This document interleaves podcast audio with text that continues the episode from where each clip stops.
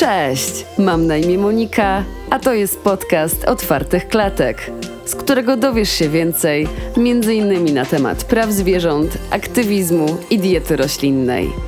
Jeśli Tobie również los zwierząt nie jest obojętny, zostań i posłuchaj.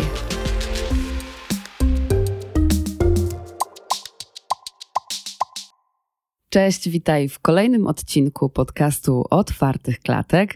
Dziś odcinek bardzo fajny, bo w tym wyjątkowym dniu, jakim jest Dzień Dziecka, postanowiłam zaprosić do podcastu osobę, która już od najmłodszych lat przekłada miłość i troskę o zwierzęta na aktywizm. Moją gościnią jest Karcia Cętkowska, która jako szesnastolatka już kierowała grupą lokalną Otwartych Klatek w Olsztynie. W Olsztynie.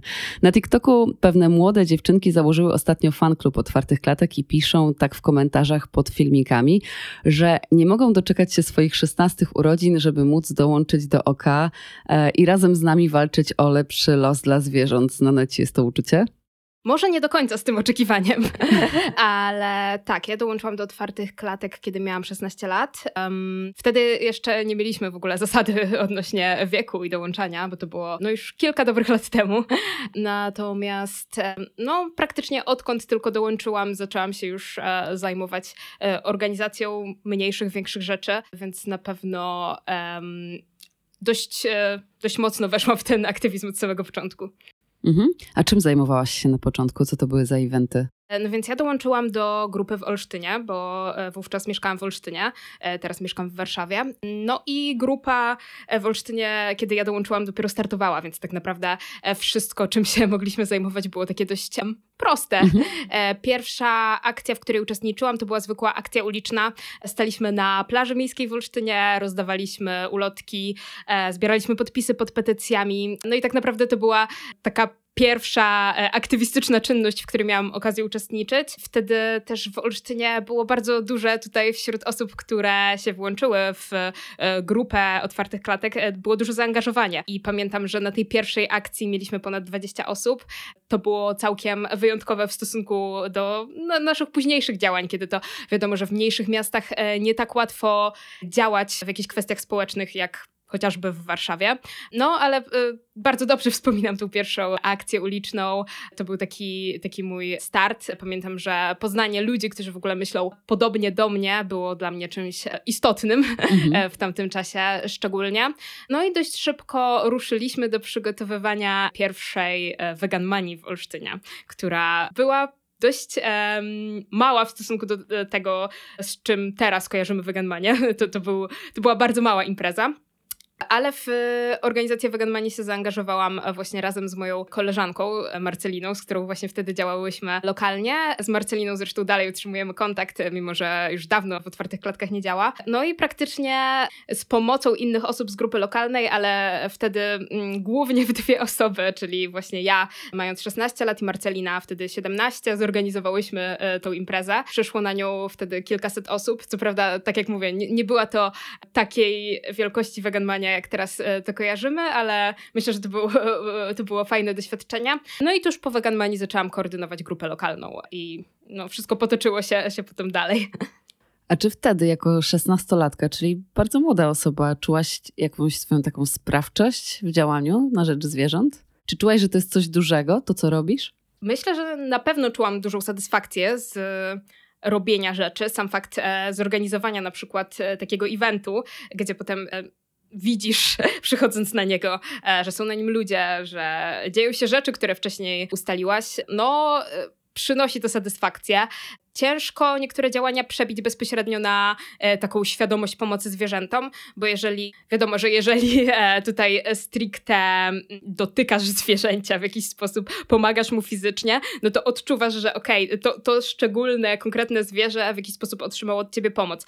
No a większość działań, które my e, prowadzimy w otwartych klatkach wiąże się z taką mocno zdalną pomocą i mocno pośrednią pomocą, bo czy zbieramy środki na organizację, czy organizujemy kampanie uświadamiające ludzi o problemie hodowli przemysłowej, czy też e, uświadamiającej ludzi na temat diety roślinnej. No wszystkie te działania są takie... Mm, trochę pośrednie i e, też ciężko w namacalny sposób odczuć, jak bardzo pomagają zwierzętom. Więc tutaj trzeba już mieć tą wiedzę i trzeba po prostu ze świadomością tego, że różne wyliczenia mówią o tym, jak bardzo pomagamy zwierzętom, przerabiać to sobie w głowie na te liczby, bo myślę, że, że te działania czasem ciężko w głowie bezpośrednio połączyć, że akurat to, że teraz przyszłam na stoisko i um, nie wiem, chociażby zbieram te podpisy pod petycją, to pomaga tylu i tylu zwierzętom. A tak naprawdę no, mhm. wiele z tych e, działań, mimo że nie są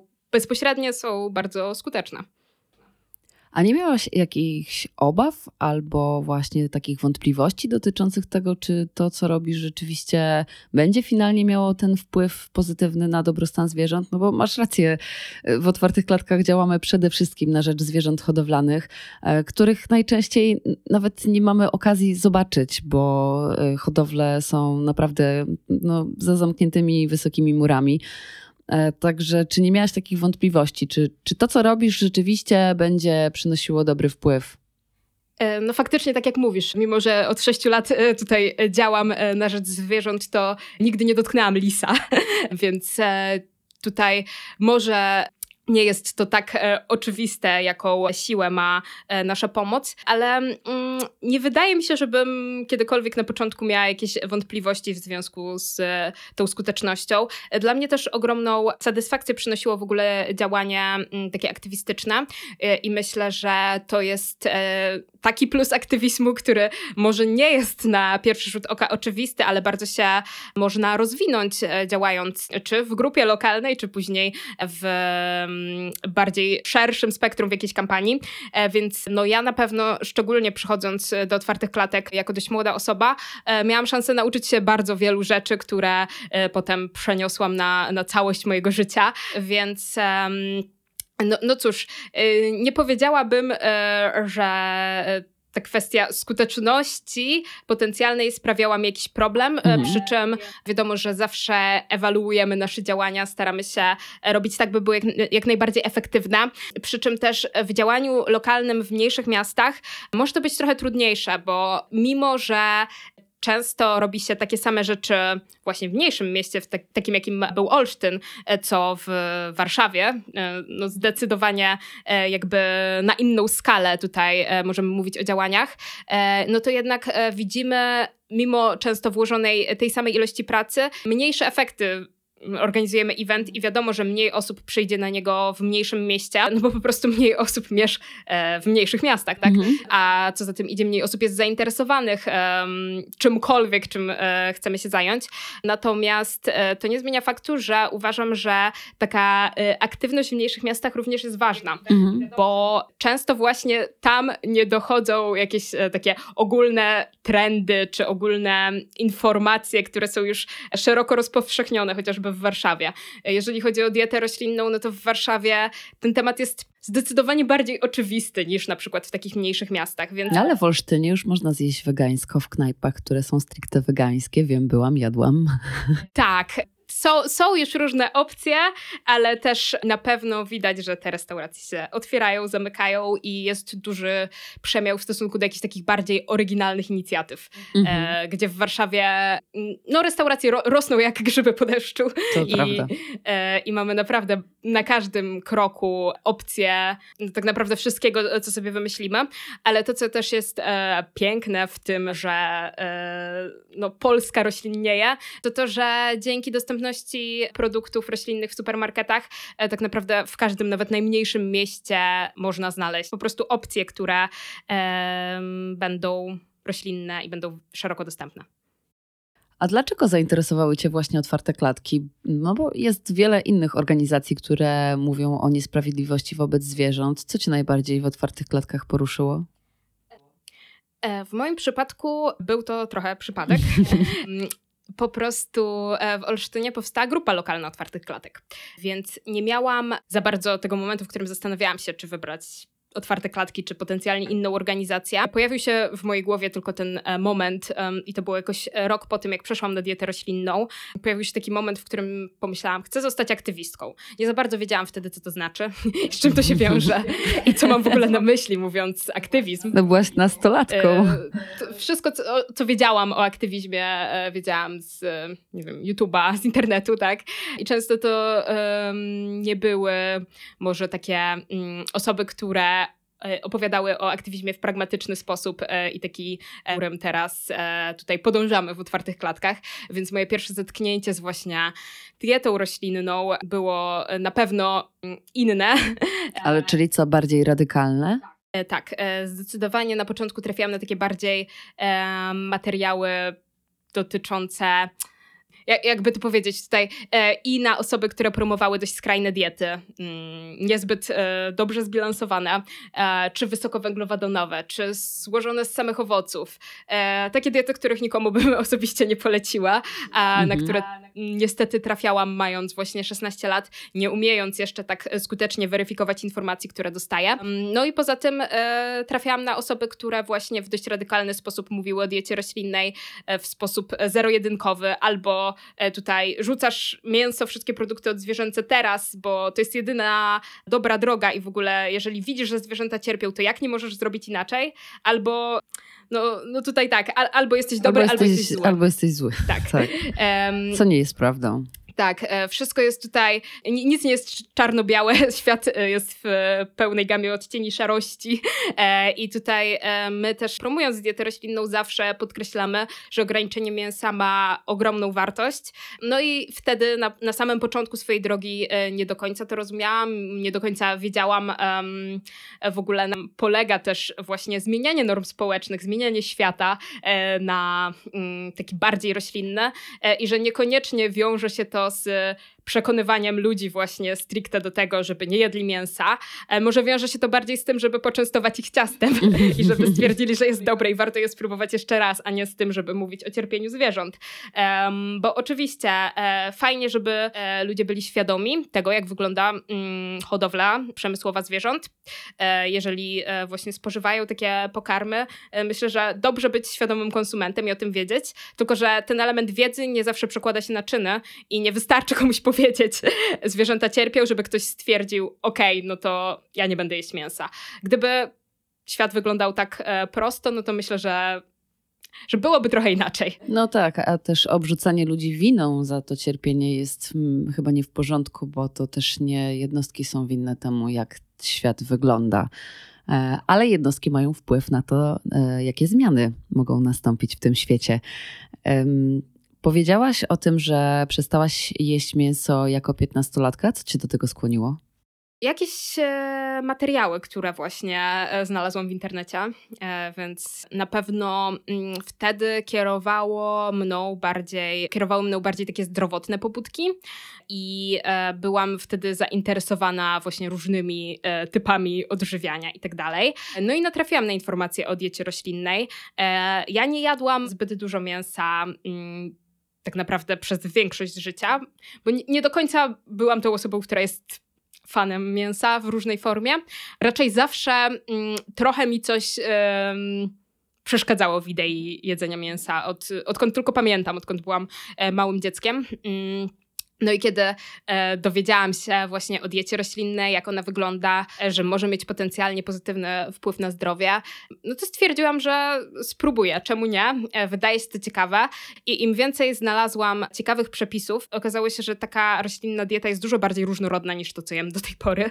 No bo de facto e, wiele osób na tradycyjnej diecie nie ma zbyt zrów zrównoważonej, zbyt zróżnicowanej, może o tak, diety. Zwykle, mm, zwykle je się to samo, e, zwykle je się te rzeczy, które się zna. No i ja wtedy na pewno nie miałam zbyt zróżnicowanej diety, nie miałam zbyt ciekawej diety, wielu rzeczy nie lubiłam, więc okazało się, że dieta roślinna to była dla mnie e, paradoksalnie, mimo tego, że to jest dieta, e, która potencjalnie jest dietą restrykcyjną, no bo e, wyłącza pewne pokarmy z diety, no to ta dieta pozwoliła mi rozszerzyć moją dietę o wiele różnych rzeczy i, i pozwoliła mi na nowo mm, zainteresować się żywieniem, gotowaniem i wszystkim, co, co z tym związane. Więc moja e, podróż ku diecie roślinnej zaczęła się zdecydowanie właśnie z takich bardziej zdrowotnych pobudek i dopiero potem już większą świadomością zaczęłam się interesować tematem tego, jak w ogóle mięso i produkty od zwierząt powstają, z jakim to się wiąże właśnie e, i cierpieniem zwierząt i z, z jakim ciężarem dla planety. I dopiero wtedy zaczęłam widzieć tą konekcję, e, więc na, najpierw de facto przeszłam na dietę roślinną i dopiero potem zainteresowałam się kwestią zwierząt. A kiedy pierwszy raz widziałaś to, jak wygląda hodowla przemysłowa, to pamiętasz, jaka była Twoja reakcja? Nie jestem pewna, kiedy pierwszy raz e, widziałam film z e, hodowli przemysłowej, natomiast e, no myślę, że, że jakieś te pierwsze e, moje zetknięcia musiały się wiązać z jakąś emocjonalną reakcją i pamiętam, że na pewno z dużą niezgodą e, wobec tego, co się dzieje. Zawsze uważałam, że zwierzęta powinny być e, traktowane z szacunkiem. No i do tej pory uważam, że nie trzeba tutaj darzyć wielką miłością zwierząt. Tak naprawdę nie chodzi o to, że musimy zachwycać się każdą istotą, która obok nas przychodzi i chcieć ją przytulić, ale nie potrzebujemy tego odczucia, żeby nie zgadzać się na to, w jaki sposób są e, traktowane zwierzęta w hodowli przemysłowej. Możemy nie być najbardziej zafascynowani przytulaniem kurczaków, ale możemy dalej nie chcieć, by spotykał ich taki los na pewno tak, e, oglądanie takich filmów jest dotkliwe, ale też e, na przestrzeni e, czasu myślę, że nie warto tych filmów oglądać zbyt wiele. Kiedy już wie się, jak wygląda hodowla przemysłowa, no to polecamy je odłożyć trochę dalej, no bo de facto takie materiały raczej budują w nas frustrację. Jeśli wiemy, że chcemy pomóc i, i zaczynamy mm, właśnie, czy w postaci aktywizmu, czy wpłacając pieniądze na efektywne organizacje, jeśli zaczynamy już pomagać, to e, polecam nie zaglądać często do takich materiałów.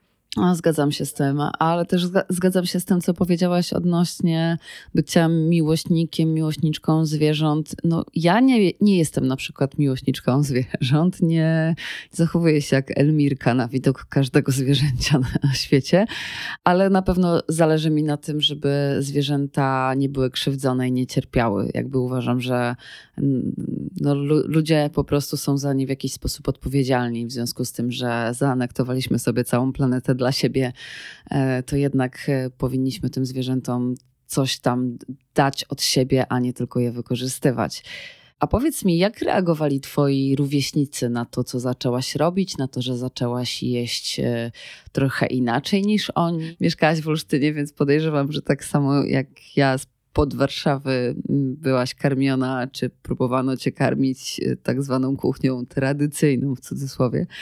E, I, i reszta twoich rówieśników e, no, miała dokładnie te same warunki. Także czy pamiętasz, jak reagowali twoje otoczenie, jak reagowało na to, co się działo? No więc na pewno to, co e, uznaję za bardzo dużą wartość wstąpienia do otwartych klatek, to to, że e, poznałam dużo osób, które właśnie myślą podobnie jak ja i udało mi się nawiązać cenne tutaj przyjaźnie, e, znajomości, które trwają do teraz. Bo jeśli chodzi o takie osoby z mm, właśnie mm, szkoły, ja kiedy przeszłam na dietę roślinną, to pamiętam, że wtedy byłam raczej właśnie tak zero-jedynkowo nastawiona. Wtedy możliwe, że nie byłam najlepszym partnerem do rozmów o, o diecie roślinnej, innej, mhm. ale też ja dość szybko wyprowadziłam się do Warszawy, wyprowadziłam się z domu i dość szybko też zaczęłam pracować. Tak naprawdę kończyłam e, liceum w formie zaocznej, więc też e, od dość wczesnych lat miałam nie aż tak dużo kontaktu z rówieśnikami. Więc to u mnie trochę było e, inne. Natomiast ja się zawsze starałam otaczać osobami, które mnie wspierają i które mnie rozumieją. I nieważne, czy to była kwestia diety roślinnej, czy nie wiem, jakiejkolwiek innej rzeczy w moim życiu, e, starałam się mm, nie nie otaczać osobami, które się ze mną e, nie zgadzają. E, jakby starałam się budować dla siebie pozytywne e, środowisko. No i jeśli tylko ktoś ma taką możliwość, to warto po prostu w ten sposób postępować. I tak, myślę, że, że pozytywni ludzie w otoczeniu to, to jest ważna rzecz. Chyba wspaniałe jest też to, że w tej chwili e, możliwość, e, możliwości są takie, że dzieci, które chodzą do szkół, mogą już na przykład jedząc tam posiłki, wybierać sobie opcje jarskie, wegetariańskie, e, w których nie ma mięsa. Kiedyś to było nie do pomyślenia, co? Pamiętasz to? Jadłaś w szkole? Nie, nigdy nie jadłam w szkole posiłków. No właśnie, ja, ja pamiętam, że, że tak i że to było bardzo trudne, żeby móc zjeść coś, co nie jest oparte o zwierzęta.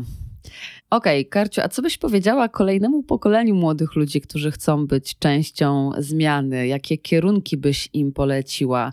Ja ze swojej strony mogę powiedzieć, że e, od jakiegoś czasu działa akcja, która nazywa się Gen Z. To działa, więc jak już mówimy o aktywizmie młodych ludzi, e, to nie sposób nie wspomnieć o tym projekcie. E, Generacja Z to działa, to jest kampania skierowana do osób z generacji Z, niespodzianka, które chciałyby zacząć angażować się społecznie. Dołącza do niej wiele organizacji, w tym otwarte klatki, e, które pokazują konkretne pomysły do zrealizowania, na przykład w szkole albo poza nią. W ramach współpracy z Z to działa, otwarte klatki pokazały, jak zorganizować roślinne śniadanie, adopcję roślin, karaoke dla zwierzaka czy krwioobieg książek.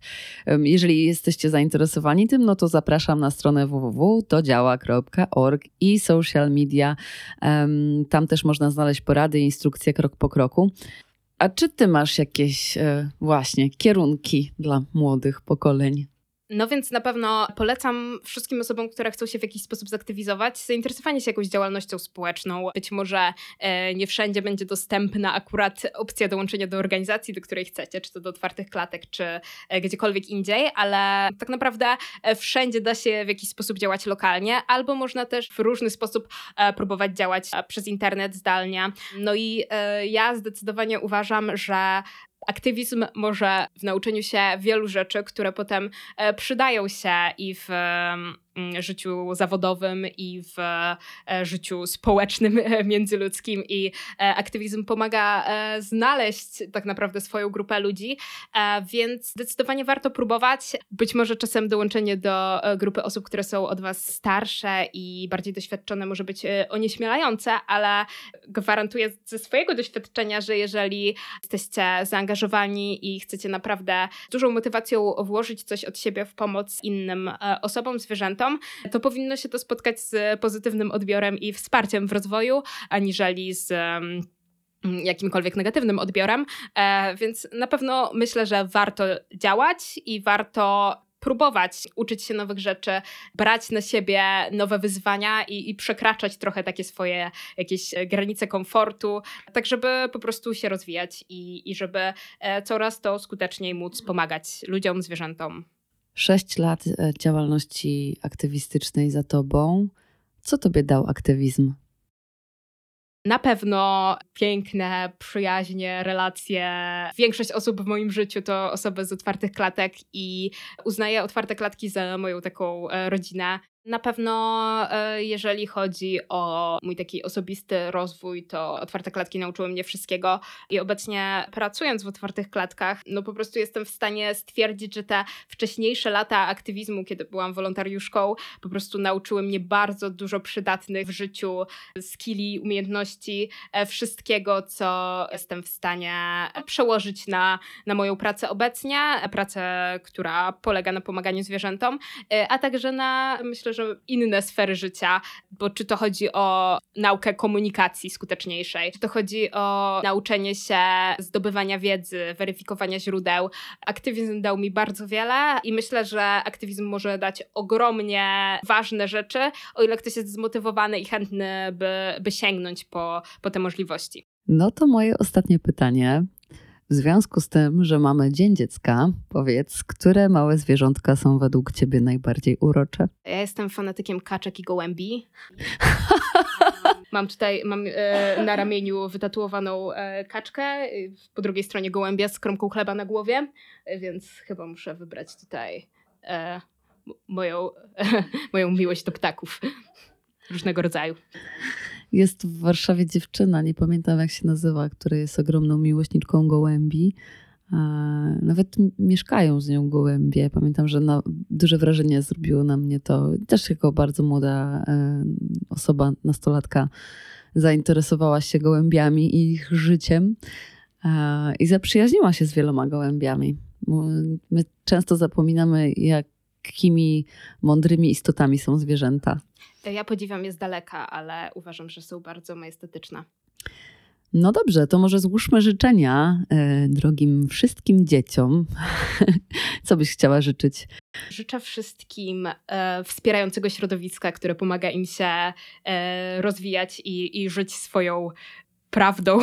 I życzę wszystkim też chęci i możliwości do, do działania i rozwoju i możliwości bycia dokładnie w tym miejscu, w którym chcą być w życiu, bo często młodsze osoby nie mają takiego wyboru, na przykład co do tego, gdzie się mieszka, co do tego, w jaki sposób wygląda ich dzień, więc życzę, by cała ta otoczka życiowa wyglądała tak, jak najbardziej sobie wymarzycie. I ja przyłączam się do tych życzeń. Wszystkiego najlepszego, drogie wszystkie dzieci.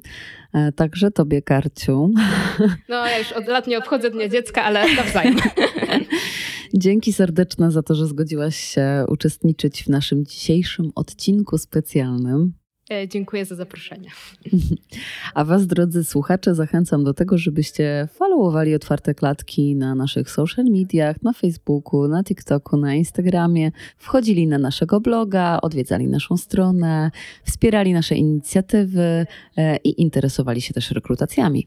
Zachęcam serdecznie do odsłuchania poprzednich odcinków i słuchania następnych. Możecie zaznaczyć sobie taki dzwoneczek na swoich ulubionych platformach streamingowych, wtedy będziecie powiadamiani o każdym kolejnym odcinku naszego podcastu.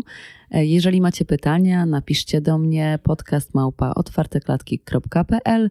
E, adres e-mail umieszczę także w opisie odcinka. Dziękujemy serdecznie i do usłyszenia w kolejnym odcinku. Pa! Możesz powiedzieć pa. E, pa. Hey.